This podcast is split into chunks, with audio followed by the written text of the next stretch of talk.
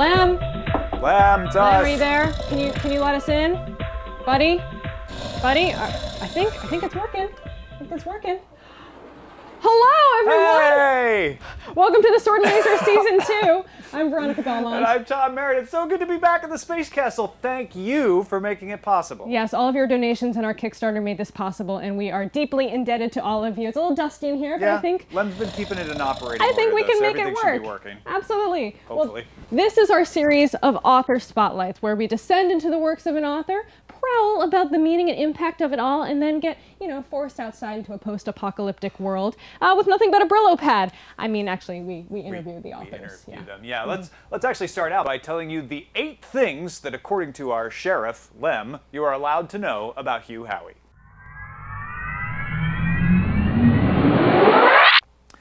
Hugh Howey was raised in Monroe, North Carolina, and attended college in Charleston, South Carolina, and currently lives in Jupiter, Florida. He literally likes to take long walks on the beach, or maybe literarily likes it. Yeah, no. No. He studied physics and English at the College of Charleston, but dropped out his junior year to sail to the Bahamas. Howey has worked as a yacht captain, a roofer, and a bookseller. Howey's first novel, Molly Fyde and the Parsona Rescue, was published on August 22, 2009. The best selling Wool was self published as a standalone short story on Amazon that grew into a serial novel into 2011. Wool was the most favorably reviewed book on Amazon in 2012, with an average rating of 4.8 out of 5 stars. In October 2012, Amazon dropped the price of the Wool Omnibus from $5.99 to $1.99, and 20,000 copies sold in a single day. Howey is famous for signing a print only contract with publishers, keeping electronic rights to his books. He has said, I found success because I wrote for the love of writing. I self published simply because I wanted to own my work. At a convention once, Howey introduced himself to George R. R. Martin, saying Wool was number six on Amazon's sci fi chart behind Martin's five books. Martin signed a book for Mr. Howey, inscribing it to number six. Keep trying. Howey has said if you're going to procrastinate, do something useful like an interview. We'll be happy to help with that shortly. Dust, the third in the Silo saga, came out August 17, 2013. The novel Sand is currently being serialized. While the graphic novel comes out February 11, 2014, and Ridley Scott and Steve Zaillian are working on the adaptation of Wool into a movie. Perhaps we've said too much. Ah, what the hey, we can't stop the signal. Aaron, what more about Hugh Howey should we know? Charles Dickens was the master of the cliffhanger. Much of his work was published in serial installments, forcing readers to wait with bated breath for the next chapters to be published so they could find out what happened. The technique was so successful that when rumors went around New York that the final chapters of the old curiosity shop were aboard an incoming vessel, crowds stormed the wharf district. Riots broke out. Given the history of serial publication, it's maybe a surprise the style's been out of vogue for so long. Enter the internet, the venue which makes anyone who wants to be their own publisher, and nobody has taken better of advantage of it than Hugh Howey. And he's not shy about sharing the wealth either. Howey appears primed to lead a wave of self publishing from fanfic sites to the bestseller lists, and he is generous with advice about how to do it. I have mentioned before how Howey's willingness to send his post apocalyptic narrative through alternating cycles of hope and despair can leave me feeling both thrilled and disoriented. It turns out that he is willing to bring about the same sense of Ragnarok to publishing as a whole. All in all, he's fulfilling the proverbial Chinese curse, not just for sci fi, but for the entire industry. If Howey has anything to say about it, these will be interesting times. Interesting times indeed. Yes, and I love the Ken Burns effect that Aaron's added to the whiteboard videos. Oh yeah, Very he's slick. Outdone himself. I didn't think that was even possible. All right, enough talking about Hugh Howey behind his back. He sold 500 million books just waiting for us. Yes, and uh, he may send us out for a cleaning if we make him wait any longer. Ladies and gentlemen, Hugh Howey is here. Hugh, thank you so much for joining us. Thank you guys. Thanks so much for having me. So now we read Wool Omnibus, um, of course, for the book club. Can you explain first what Wool is about and how it came to be for those who didn't read along with us? Yeah, it's um, it's a story about uh, the last of humanity living in an underground silo, and this character who lives at the very bottom of the silo, Juliet, this mechanic, um, is promoted to sheriff and starts to unravel uh, why her people are there, how they got there, who's in charge. It's uh, so it's like a, a mystery and a thriller and a dystopian end of the world saga all in one. And it had a had a really interesting um, uh, origin. It's it's actually uh, more common than not in science fiction. Uh, it started as a short story, and the demand and the uh, popularity of that short story um, resulted in me writing the rest of the novel. Did you know where it was going when you wrote the short story, or was it more of uh, of a like, oh crap, people really like this, I need to come up with something else? It was more of the latter. I I wrote the it was a self-contained story. I, there was not going to be anything afterward, and um, for people who've read that first story, they, they can see the challenges uh, inherent in um, picking up where I left off. But uh, it was the first time I'd had people um, not only read uh, in droves something I had read, but people get in touch and say we want more of this. So when I started the second one, I did map out the rest of the series because uh, I didn't, um, you know, want to meander. I, I had to come up with uh, a much larger plot, and that was a big challenge. But uh, it was part of the fun of of writing this and interacting with readers while I was writing the uh, the books. Now, of course, we mentioned uh, that we read this for the book club, and our readers really, really enjoyed it. Um, so we have a ton of listener questions, and uh, first up was from Ben. He wants to know how do you stay disciplined in your writing process when something takes off in the way that Wool did and the other Silo books have? Uh, does it have to evolve to reflect or, or accommodate the hugely increased attention uh, and demand for your writing? Uh, my approach has been to uh, continue to write as if only my mom and my wife will read anything that I write. Um, I, and I, I, keep this in mind while I'm writing. Once I'm done and get ready to publish, I assume that millions of people will see what I'm, I'm um, what I've written. Uh, that gives me the freedom to write loose and fast the way I always have, and to um, stick to the books that I want to see. But uh, before I put the book out there, I want to make sure that it's perfect. You know, before uh, before a whole bunch of eyeballs get on it. Um, the, the the challenge uh, with time constraints, um, it's kind of a wash. Before uh, I was able to write for a living. I had a day job, and I had to write around that. And basically, what I've done is replace that day job with uh, a day job of traveling for publishers and doing book tours and doing interviews, responding to emails, um, the film and comic book stuff. So um, the challenges are the same. It's just uh, everything I'm doing now is is writing related rather than uh, going into the bookstore and shelving other people's books and dusting shelves all day, which I loved. But um, you know, hang, hanging out with uh, um, film production companies and stuff like that's even more fun. yeah, make, making the books sometimes more more fun than shelving the books, right? Yeah, it is. I enjoy all, all aspects of publishing, so it's uh, this is just a dream for me. Uh, Andrew has a question that I actually had when I was reading Wool as well. He wants to know if you were inspired by Philip K. Dick's The Penultimate Truth at all. No, other people have brought that up, and I'm I'm a Dick fan, but I haven't read that. Um, but uh, I, I, definitely need to. It's funny how many um, similarities people have found in, in other works, some of which uh, I'd never heard of in, until after I wrote Wool. I, I, didn't know people were really building bunkers out of um, missile silos until after I wrote this. I thought I was making this up. Meanwhile, people are really doing it. Um, I what I what I think happens with a lot of these parallels is um, uh, first of all, there's a lot of entertainment being made, but um, uh, we we, send, we tend to revolve around the same stories and the same um, you know ideas that we want to explore. So um, I, I, think that's why we have a lot of parallels in, in, literature and film and TV and everywhere. Weirdly, and I just this just kind of popped into my head. Have you heard from any people who are actually planning to do something like live in a silo during the apocalypse? I've heard from people who own some of the silos, uh, the, the Atlas silos that have been purchased, and uh, one guy has offered to um, have like a big uh, wool like sleep in book convention in, in, in, a silo. Yeah, I want to go to that. Uh, I'm dying to go to it. Uh, I've got to figure out if we can make that happen and, and when we would schedule that and like which of us uh, five crazy people would actually show up for it with our sleeping bags, but. Um, I, I would love to see it. His is pretty famous. He's uh, been in uh, on TV and in newspapers giving tours of, of his silo, and uh, he's got one of the launch doors functional. And uh, yeah, I would I would love to do that you know, even cooler, there's that place in Las Vegas, that like mansion that's underground. Did you hear about that? No. There's this massive mansion underground in Las Vegas, and it's built as a bomb shelter. And it's basically like a 60s style home that's been underground for the past, you know, 50 years. And it looks really old school, but it's completely functional. And it has its own air ventilation system and, and food storage places and a pool. So, you know, it's kind of like living in the lap of luxury in the post apocalyptic world. Do they send people out for cleanings? They're trying to sell it No, they, they don't yet, but Yeah. they, they are. Someone can actually buy it. So hey, you know, just just putting that idea out there for Sell you. Sell a few more books, maybe you can pick it up. I think it's like a five million dollar home or something. It's kind of crazy.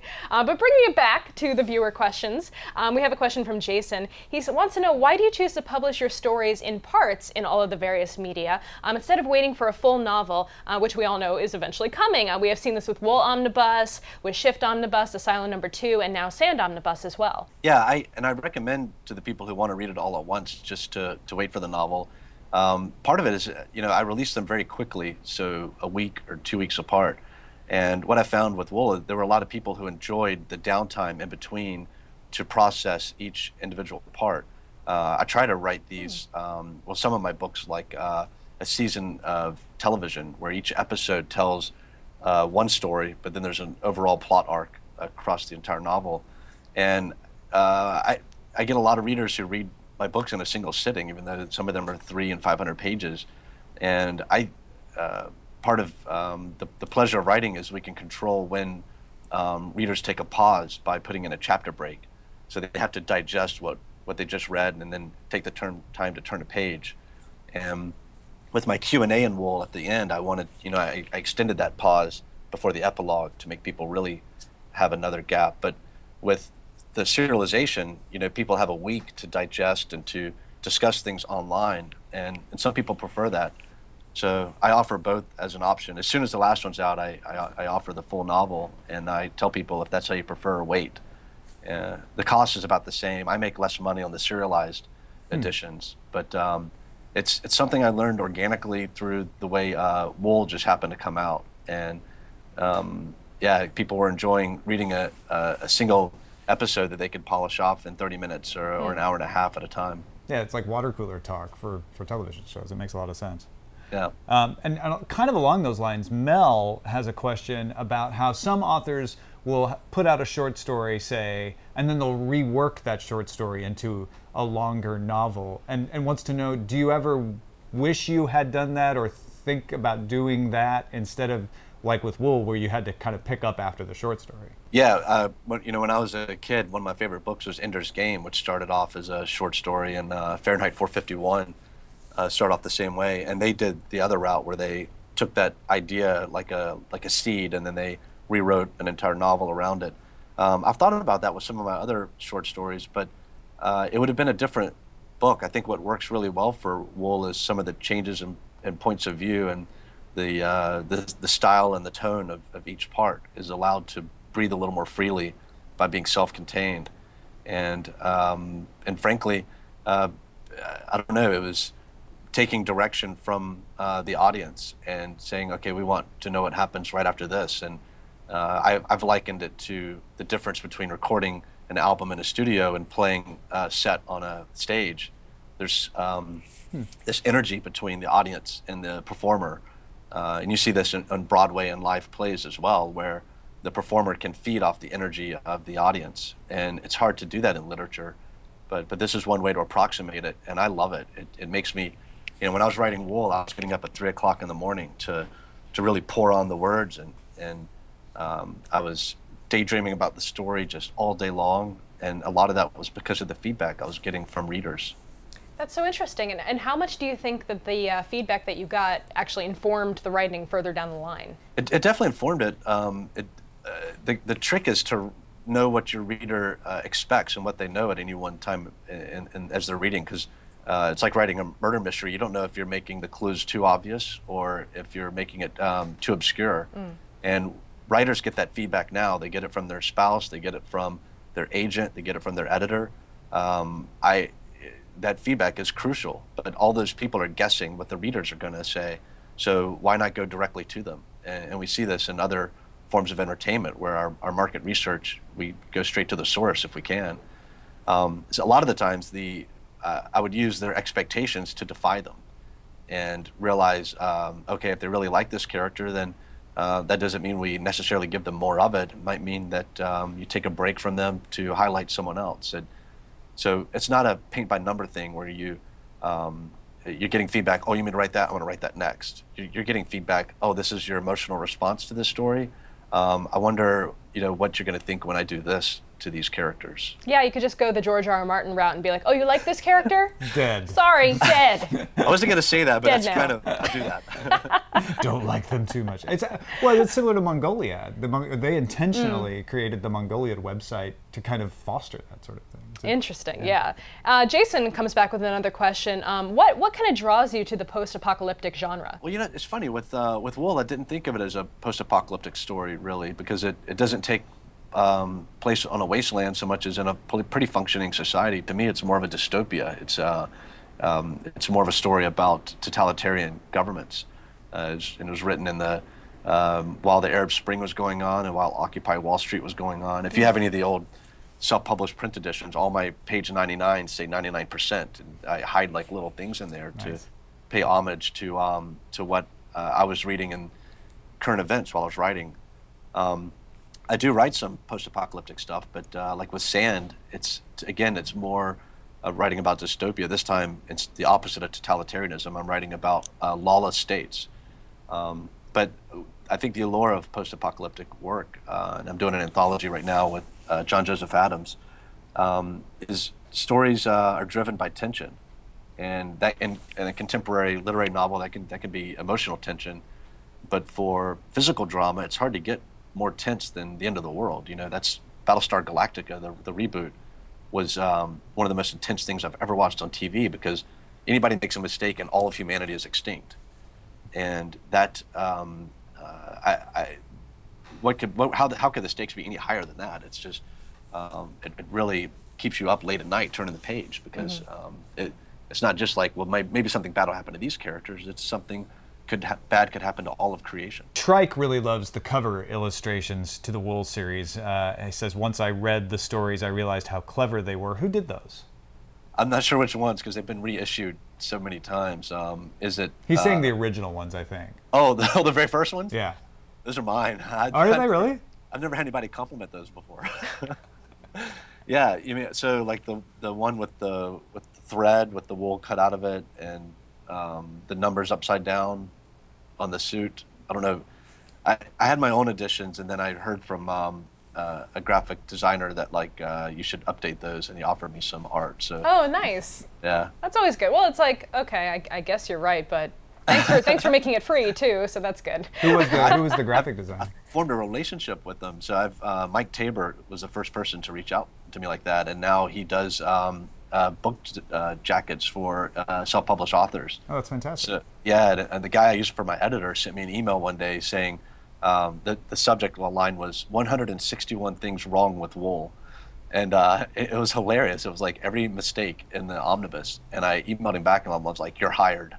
and and now he's almost a, a full-time uh, freelance editor. So um, yeah, I'm I'm happy to accept help. You know, obviously need it. My wife's a psychologist, so I'm, you can see that I'm not above uh, enlisting help. Asking for help. It's a good thing. It's very Yeah. positive. Um, Nancy wants to know uh, can you tell us a little bit about the Wool movie deal? Can you tell us anything about it? I'm quite curious to see if the screenwriter will attempt to handle the novella format uh, or just get right to Juliet's story. Um, yeah, the so Ridley Scott and Steve Zaillian picked up the option uh, a little over a year ago, and um, you know I, I assumed that would be the last I ever heard of this, but uh, it's been moving forward. They've uh, hired a, a screenwriter, and he's uh, finished the script, and uh, 20th Century Fox is on board. So I think this year would be the year that we started um, doing casting. I'm still not going to believe it until I'm sitting in the seat, you know, with the, my ticket ripped in half. But um, the the challenge, uh, I think, is to cut down the first two novellas um, and and run through that pretty quickly to get to Juliet. But I, I think you can tell both of those stories uh, in short order.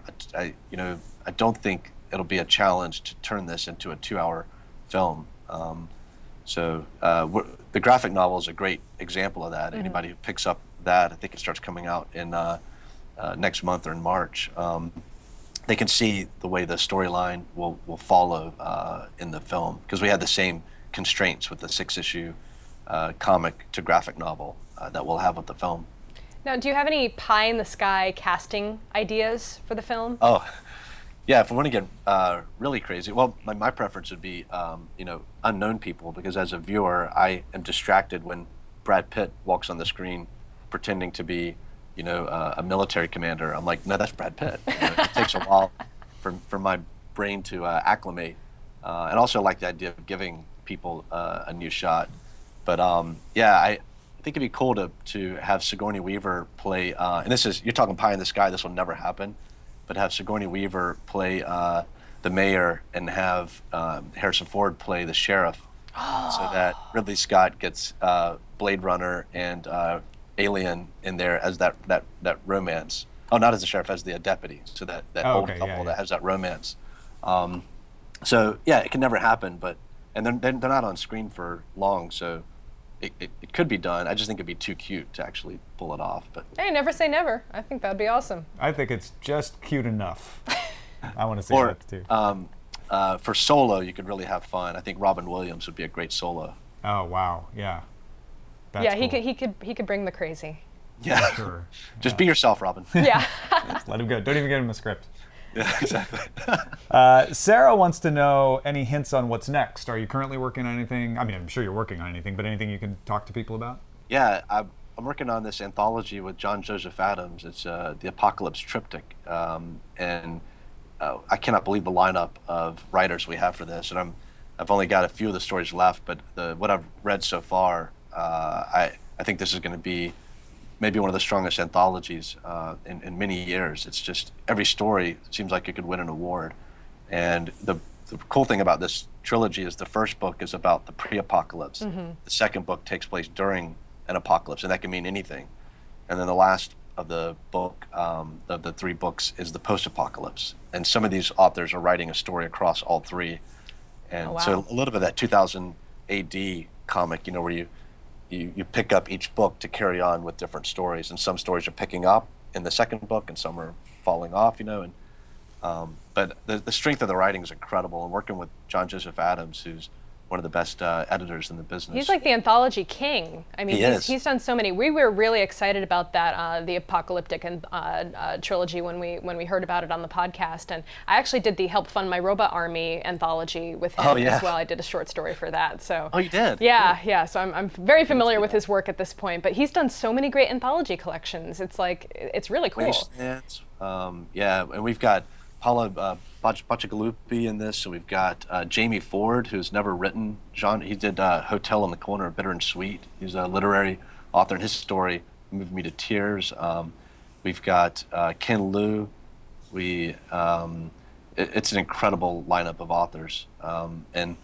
Uh, I'm, I'm almost gonna have to convince uh, John to pull my story out of there because I'm getting a little embarrassed about. Oh, it. It's come just- I on. doubt that. I doubt that. it's uh, it's hard to read, modest. read some of these guys and compare yourself to them, but got really excited about this uh, sure. anthology. Well, you're being very humble, uh, but we know that you have a lot of fans out there. And uh, Fiona wants to know I know from experience that you answer your fan mail. How much time does that take every day? Probably spend uh, a little over an hour um, with my email that's non-business related, but just uh, doing responding to fans and answering questions. Um, but I, it's not work for me. That's you know that's when I'm done with my day and I've done all my writing and my business stuff, and I can sit back and it's like sitting in a cafe and having a conversation with your with your readers. So um, it's one of the one of my favorite parts of my day. I have to say that when uh, we were booking for for this show, you had the fastest response of any author, and I really, really appreciated that. Like that made oh, I was just like, oh, he wrote back, yay! I'm so busy that my attitude is I have to do everything immediately. You know, you can't. Yeah, I, can't yeah. I, I don't have time to make a list. Basically, You got you got back to her faster than she gets back to me. I don't respond to Tom Yeah. most days. I, I didn't like- respond to Tom either. So No, no, that's nobody fine. does. Nobody does. I'm not even here. Uh, but you will respond to Alexander, who has the next question. I'm sure. I hope he wants to know what is your, or maybe she, what is your number one editing tip? it's a good question. Um, well, in the revision stage with editing, I would say to read out loud. There's so many. It's hard to read. It's hard to edit your own work, and it's hard to find your typos and to see your mistakes. And what's funny is when you're when you're reading really quickly, your brain will take out an extra that or an extra the if it's there, and it'll plug in missing words because it, it knows what it expects. So if you if you read the work out loud, if you feed it to a text to speech program, your your voice, your ear will skip and and hear what the mistake that you made. It's very laborious to do this, which is why most people don't. But uh, I find that not only does it help me catch mistakes, but I hear the rhythm of the sentences better, and I can tell if uh, if it needs to be tweaked. And our final viewer question comes from longtime listener Gord, who wants to know what is your favorite unexpected bonus or discovery from opening up your world and encouraging others to write in it? Well, the coolest thing for me is seeing um, uh, other artists get uh, get a kind of a boost. I know what it's like to be. I think this is why you see authors being so generous to other aspiring writers to read their uh, early works and to write blurbs and things like that. Um, we know what it's like to try to break in and how challenging it is. Some of these um, fan fiction authors who are full-time or you know dedicated writers in their in their own right, um, uh, they've been able to take their writing in my world and bring readers over to their material, and uh, that's exciting for me because uh, I never thought I would be in this position where I was writing full time, but to be in a position where I'm helping other people um, uh, develop a readership and improve their um, career uh, trajectory. That's it's a huge honor, and uh, I, I didn't expect any of this. So that's it's been one of the coolest things about um, about having the success and, and, opening the world up to exploration. I love that, and I, and I love that that's kind of the the internet culture that has been mm-hmm. fostered. Uh, so that makes me happy to hear that. We're going to finish up with a, a, couple of questions. These are questions we're sort of circulating around to different authors in this season of the video show at Sword and Laser. We call them the super questions. Oh no. Uh, the first one is What's your favorite deadline extension excuse to an editor? I, have never done that before. I've always, uh, I guess I would say, um, uh, I don't know, I would, I would try something uh, really corny like uh, my dog ate it, but I've, I've never had to do it. I'm, have you had anybody do it to you in any like the anthologies or anything? Yeah, we've we've had people have to extend their deadline, um, but you know they don't give an excuse. They just say I need to. these are these are such big name people that we're like we're on the. You're like that's fine. We're like whatever you need, we'll, we'll, we'll, take care of it. My dog ate my laptop. yeah, it's not a very good. That's excuse. fine, Mr. Martin. No problem. and don't kill me. don't please don't kill me. And finally, uh, if you could ban a word, what would it be? Uh, swivel. Swivel. Yeah. But Don't what am I it. doing right now? You're swiveling. Oh. Stop it. why why swivel? I don't know. It's just the first word that came to mind. That yeah. I, it's. That's it's just a hard funny one, sounding word. That's a yeah. hard one because there's not a really good replacement for it. I guess you could say twist. Twist, spin. Spin. The spin, spin infers that you go all the way around. I think it's such a cute word. It's distracting. How could you use it without it becoming the focus of the sentence? Mm-hmm. I can see that. Gotcha. Yeah. Gotcha. It's a, it's a look at me word. Exactly. Look at me swiveling. It's so look fancy. At me swiveling. it's adorable. Not really. Stop it. It's a good app workout. Stop though. it! You're bringing the show to a stop. You're showing up our author guest. I'm sorry. I'm sorry. He meant to have a swivel chair. Otherwise, he'd probably I'm not, swivel. I'm not in a swivel chair. I'm, I'm jealous. He's, he's planted. He's planted in place. Yeah. All right. Well, thank you so much for joining us. That was fantastic, and uh, I can't wait to read what's next. Thank you very much. I, thanks for having me. And uh, you can find Wool and Sand and all of Hugh's books wherever books don't have their credentials checked at the door, aka the internet, and often in bookstores. That is it, folks. If you want more Sword and Laser, there's lots. Join our Goodreads group at goodreads.com. Subscribe to our podcast and our video at swordandlaser.com. We'll see you next time. Bye.